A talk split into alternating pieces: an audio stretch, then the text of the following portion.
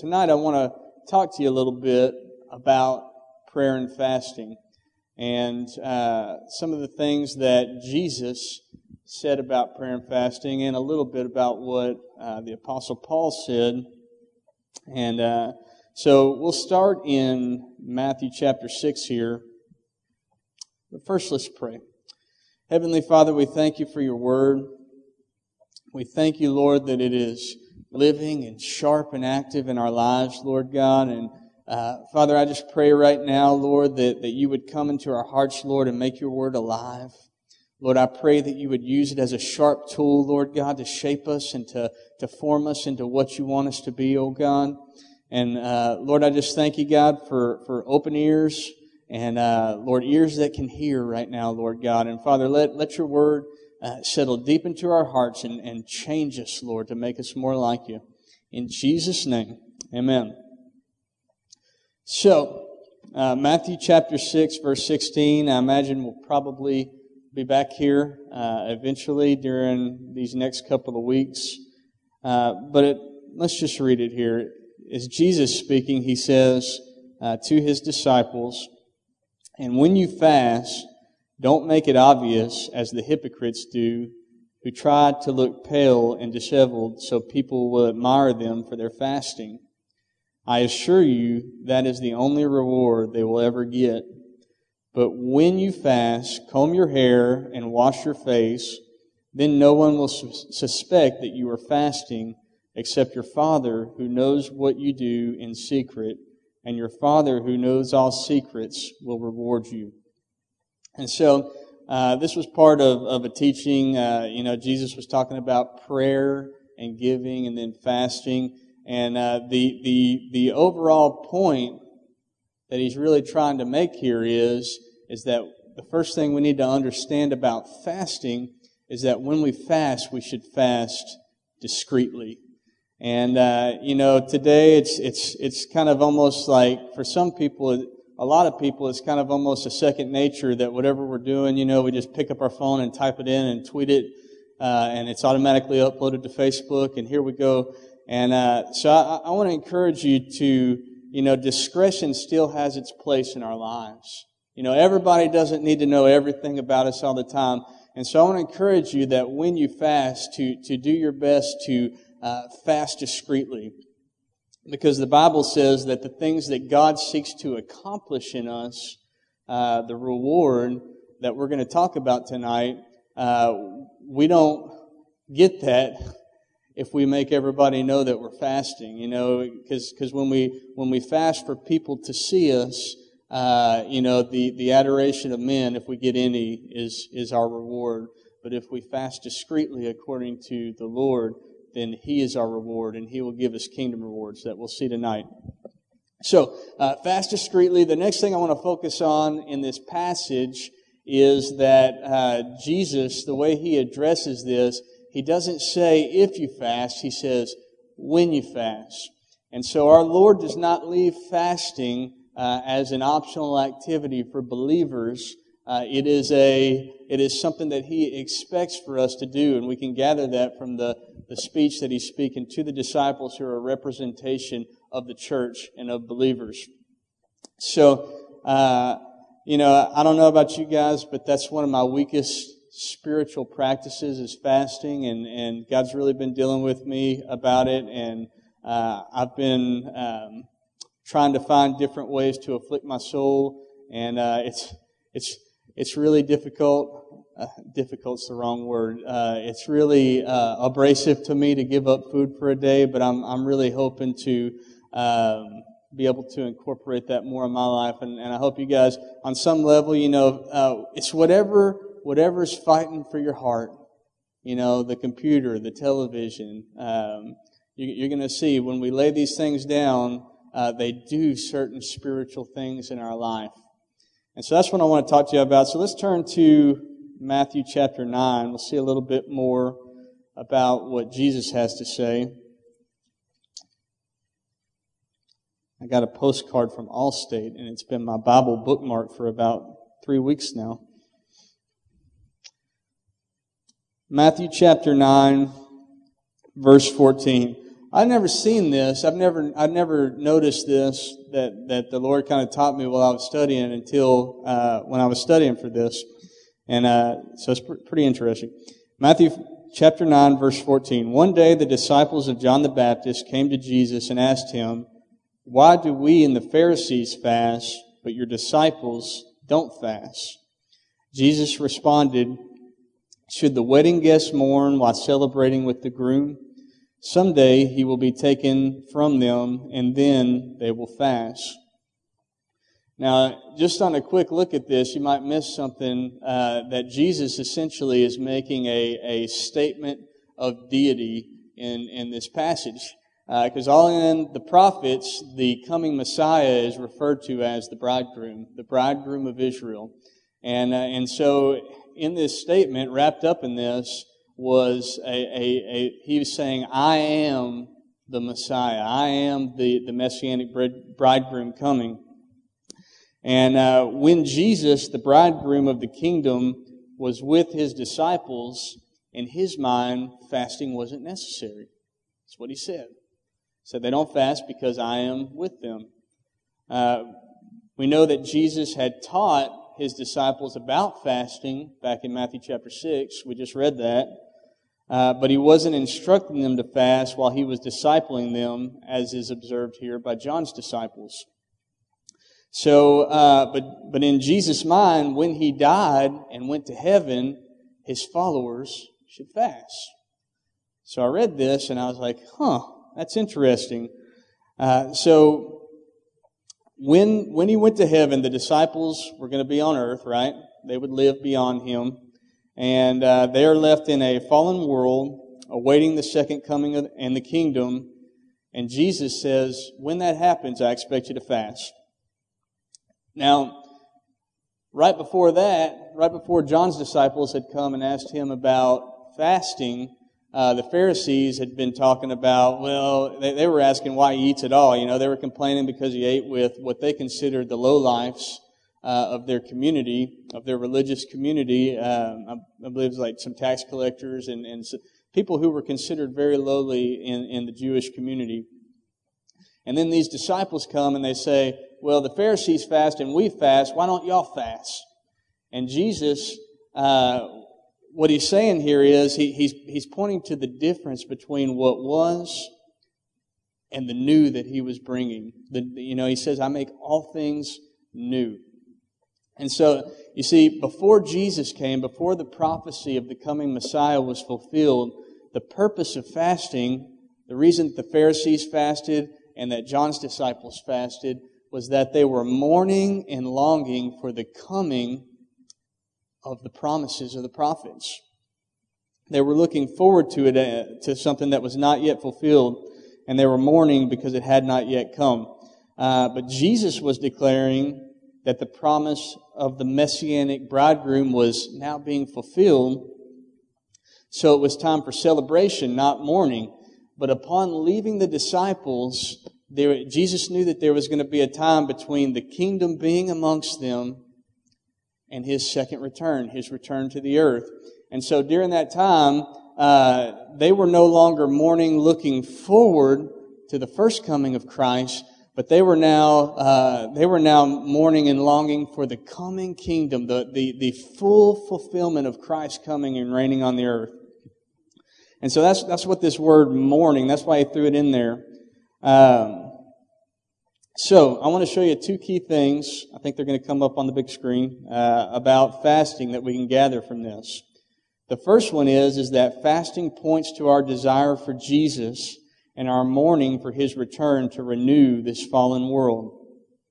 And the second is this uh, fasting is a spiritual practice that inaugurates the kingdom of God in our lives spiritually while we wait for the kingdom of God to come physically. That's kind of a mouthful. I'm going to read it again. Fasting is a spiritual practice that inaugurates the kingdom of God in our lives spiritually while we wait for the kingdom of God to come physically. You see, what fasting does is it points to our desire for Jesus. Fasting is the exclamation point on the statement, Come, Lord Jesus. And the heart of fasting is longing. I long for the kingdom. I long for Christ. I long for Him to come. It's putting our stomach where our heart is in order to give added intensity to our longing for Jesus and His power and His kingdom not yet realized. You see, we look around and we see uh, people who are hurting on the inside. We see sadness. We see sorrow. We see marriages that are broken that need healing. We see sickness that needs to be cured. And we long for the kingdom, that day, that glorious day when Jesus reigns and all of these things will be rectified. They'll all be gone. You know, the Bible says that, that all sickness will be gone, that all, that He will wipe away every tear, that there will be no sadness. You know, I've been, I've been studying a lot of eschatology, you know, end time stuff, and, and I, I see in the Bible that, that the kingdom, per the Bible, is more characterized by what's not going to be there than what actually is going to be there. But we, we see a glorious picture by what's not going to be there. No sorrow, no tears, no sadness, no sickness. You know, uh, it'll be a place of great joy. And, uh, and, and, and we, we in our hearts, one way that we show our longing and our mourning and our waiting for that coming kingdom is the practice of fasting. And so, uh, fasting aids us in mourning over rather than treasuring this temporal life and longing for the kingdom. It helps to give us an eternal perspective in life. So that's, that's just uh, two huge things to me, two huge parts of fasting. And uh, let's turn over to Matthew chapter 17.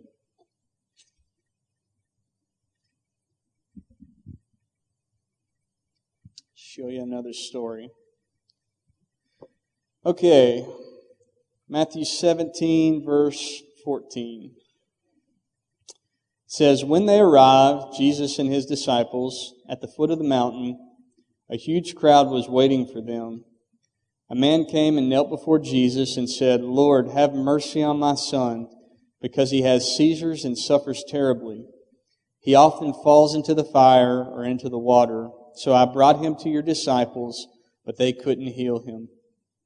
Jesus replied, You stubborn, faithless people, how long must I be with you until you believe? How long must I put up with you? Bring the boy to me. Then Jesus rebuked the demon in the boy, and it left him from that moment, and from that moment the boy was well. Afterward, the disciples asked Jesus privately, Why couldn't we cast out that demon? Jesus said, You didn't have enough faith, Jesus told them. I assure you, even if you had a faith as small as a mustard seed, you, would, you could say to this mountain, Move from here to there, and it would move. Nothing would be impossible. But this kind of demon won't leave unless you have prayed and fasted. So, uh, the next thing that I want us to understand about fasting is, is that fasting increases our faith such that our prayers have more power. Let me show you. Uh, you see, fasting itself does not make our prayers more powerful. That's not what Jesus said here. Fasting is an action that increases our faith. It is faith that makes our prayers more powerful. You know, look at the passage. The disciples implicitly asked why they could not ask the demons and why they couldn't cast out the demon. And the answer of Jesus is is that their prayer lacked the power uh, to do such, you know, because it didn't have, they, he says, you don't have enough faith. That's what Jesus said. Then he goes on to say that the healing of the boy could only be accomplished by prayer and fasting. Now, I believe, even though uh, the story doesn't tell us, that even though Matthew's account doesn't tell us, I believe that the disciples prayed for the boy. Uh, but we know from the previous passage in chapter 9 that they were not practicing fasting while Jesus was with them. So the missing link was faith, which was directly linked by Jesus to fasting. Fasting is a physical act of faith that increases the power of our prayers because it increases our faith. That's the link. That's the link. the miraculous is linked to faith, and faith is increased by fasting. Uh, you know, this gives some insight into why Jesus did not require his disciples to fast while he was with them. Because while Jesus was with the disciples, all the benefits of the kingdom were there in their midst, including healing. You know, Jesus walked and he did miracles. He provided the needs of people miraculously. He laid his hands on the sick and they were healed. And the disciples had the kingdom walking with them, living amongst them. Uh, so, but when Christ rose to heaven, they longed and looked forward to the things of the kingdom. Again, in this case, healing. So since, uh, since right now we're not in the kingdom, the only way that we can operate in kingdom things is by faith and by the power of the Holy Spirit in our lives. You know, and, and, and, and the, the movement and the infilling of the, of the Holy Spirit in our lives is directly linked to our faith and our, our, our um, crucifixion of the flesh and our relying on Him for our strength and our power. And so, you know, a lot of people look at this and they say, well, fasting makes my prayer stronger. No. Fasting gives us faith. It increases our faith. It focuses us on the Lord, and our faith is what makes our prayers powerful. So, uh, that's a pretty cool purpose of fasting. And the last thing I want to point out, I think, I think I've got this, uh, the verse that we're going to turn to is 1 Thessalonians 5, verse 16. And um, the last point about fasting that I want to look at is that fasting is a physical reminder of our spiritual need to pray without ceasing. So let's turn over to 1 Thessalonians.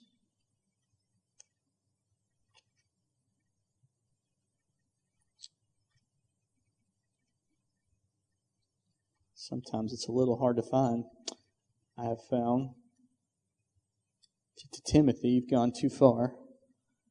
1 Thessalonians 5 verse 16 says, always be joyful, keep on praying, no matter what happens, always be thankful, for this is God's will for you who belong to, to Christ Jesus.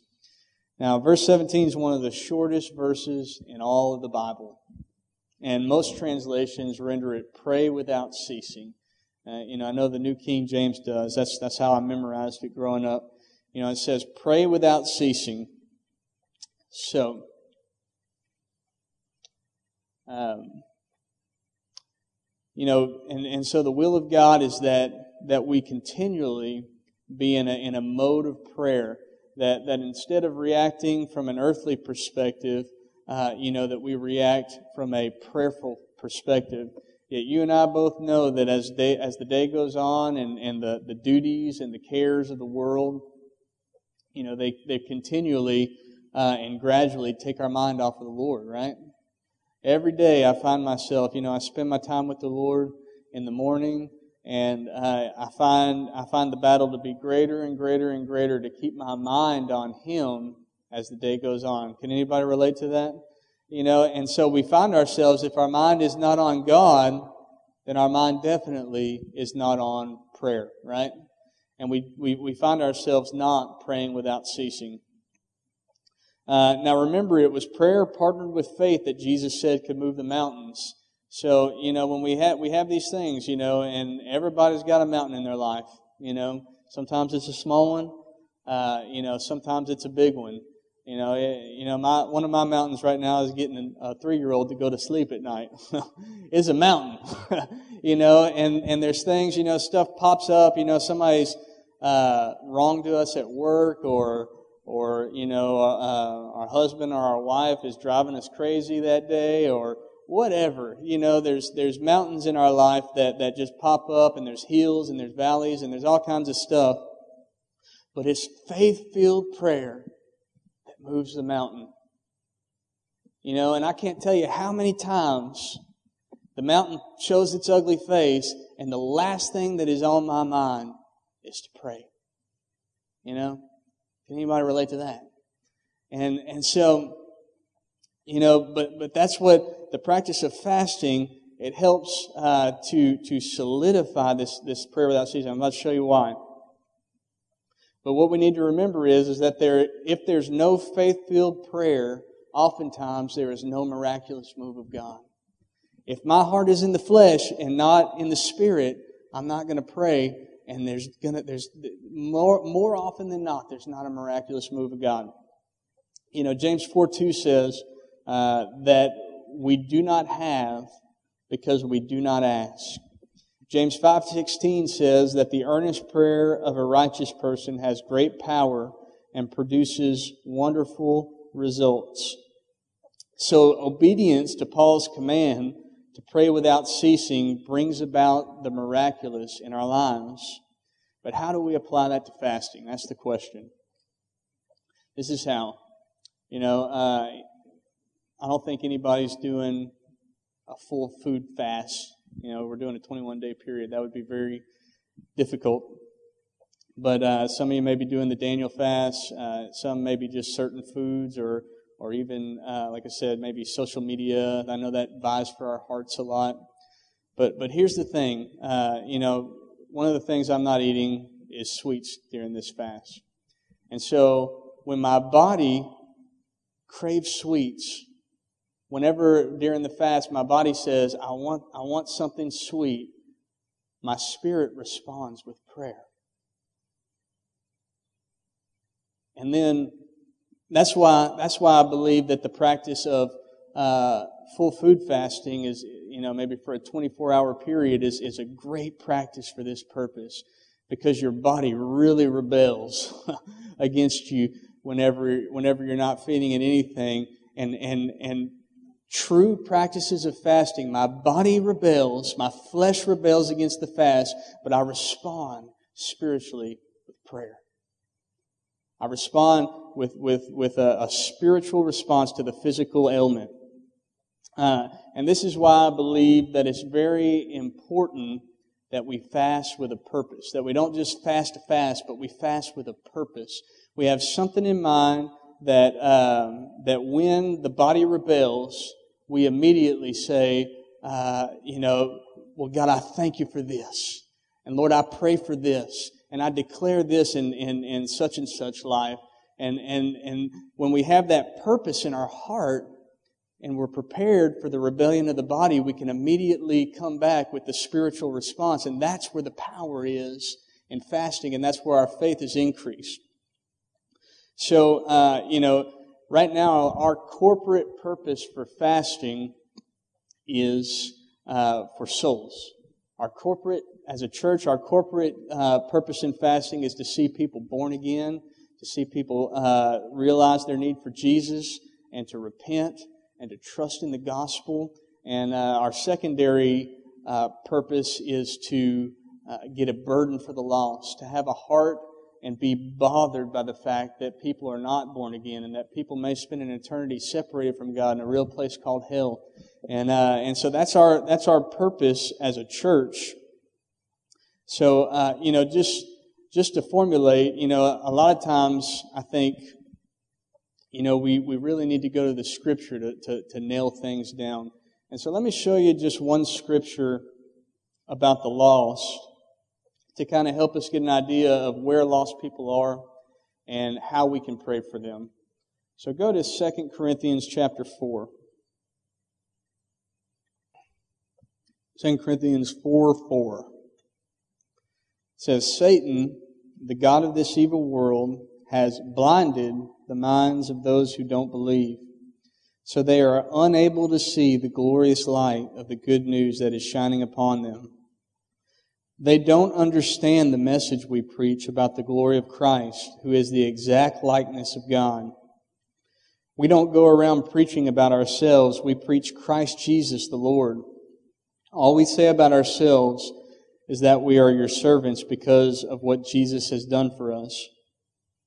For God, who said, Let there be light in the darkness, has made us understand that this light is the brightness of the glory of God that is seen in the face of Jesus Christ. So, what Paul is ha- saying here is, is that people who are born, who are not born again, don't reject the gospel because they don't want to see, but because they can't see. That's what this says. It says Satan has blinded them spiritually and they are unable to see the light of the gospel. Uh, they're spiritually blind. And the Bible teaches that man left to himself is unable to come to God. You know, it says that we are inherently evil. There is none righteous, not one. There is none who loves God or seeks God. There's none righteous. We are, you know, the Bible says that the, that the, that the heart of man is indescribably evil and wicked, and that we cannot understand it. We can't even understand how wicked our hearts are. And only those who God draws by the power of the Holy Spirit can be saved. That's Bible. That the Holy Spirit, God, God draws all men to repentance. Uh, but we also understand that God desires all men to be saved. You know, and that God draws all men to himself. And some he draws with, you know, brilliance and signs and, and, and, and very uh, powerfully, like he did the Apostle Paul. And some he draws very discreetly and quietly. Uh, and, you know, I don't understand. I, I, if it were me, everybody would get the road to Damascus treatment, you know, glory and blindness and, and, uh, you know, follow me. But I, and I don't know why God chooses to, to, to so discreetly draw some and so powerfully to draw others. But what I do understand is that God is absolutely wise. God is absolutely just. Uh, he knows what He's doing way more than we ever will, infinitely more than we ever will. And that's just the way He goes about it. Uh, you know, I know that the lost are spiritually blind and it takes a miracle from God for them to see. It took a miracle from God for you and I to understand that we needed Jesus. You know, and, and how do I know it's a miracle? Because here Paul compares uh, the light of the gospel shining into the heart of a lost person to the miracle of God speaking, let there be light at the creation. You know, he, equ- he equates it to the same magnitude of God's creative power when when the light shines into a lost person's heart and they're able to believe. Uh, so, that gives us really good insight on how to pray for the lost.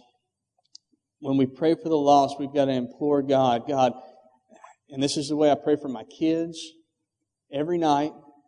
This is the way I pray for uh, lost people that I know that God's put a burden on my heart. I say, God, shine the light of the gospel of Jesus Christ into their heart. Let them know their sin. Let them know that they need Jesus. Let them know that there is no other way that they can be saved except for the name of Jesus applied to their life, the blood of Jesus applied to their life. Shine the light of the gospel into their heart and break through their spiritual blindness. You know, and that, that is, that is that is a powerful way that we can pray for the true condition of lost people. And I would encourage you to, to develop something like that during this fast so that, so that, you know, whenever we're, uh, walking down the street or at work or whatever, and my, my, my flesh says I want a candy bar, I say, thank you, Jesus, that you're shining the light of the gospel into people's hearts. And uh, and you know and, and the craving comes again an hour later and, and I pray without ceasing. I, I, spiritually respond Lord I pray for I pray for John Smith. I pray that you would save him Lord. I pray that that your Holy Spirit would get a hold of his heart and uh, you know it comes again 30 minutes later and I, I, respond because I have a purpose I have a purpose and I say I say Lord give me a burden for the lost Lord God break my heart because people are dying without knowing Christ uh, and, and, and going to hell for an eternity. Lord, break my heart for that. And so you kind of see the ebb and flow of it. You see the, the reason that we need a purpose in fasting.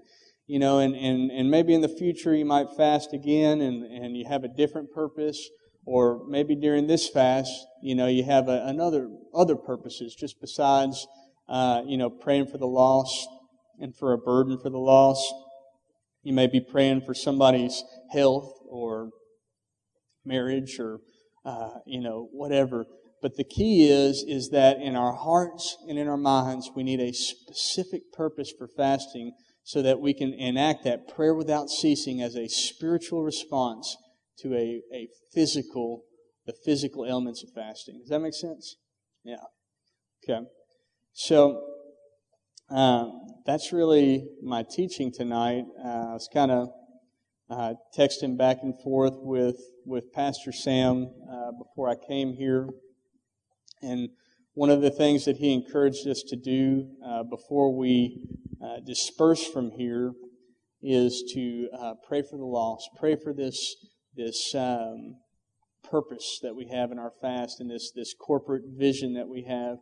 And uh, so, if you will, uh, if you guys want to stand up, stretch your legs. I know we've been sitting for a little while, and um, and and just agree with me in prayer. In fact, Jim, I've been talking. Would you would you mind leading us in prayer, man? Uh, pray pray for the lost, and and and just close us out. Thanks, man.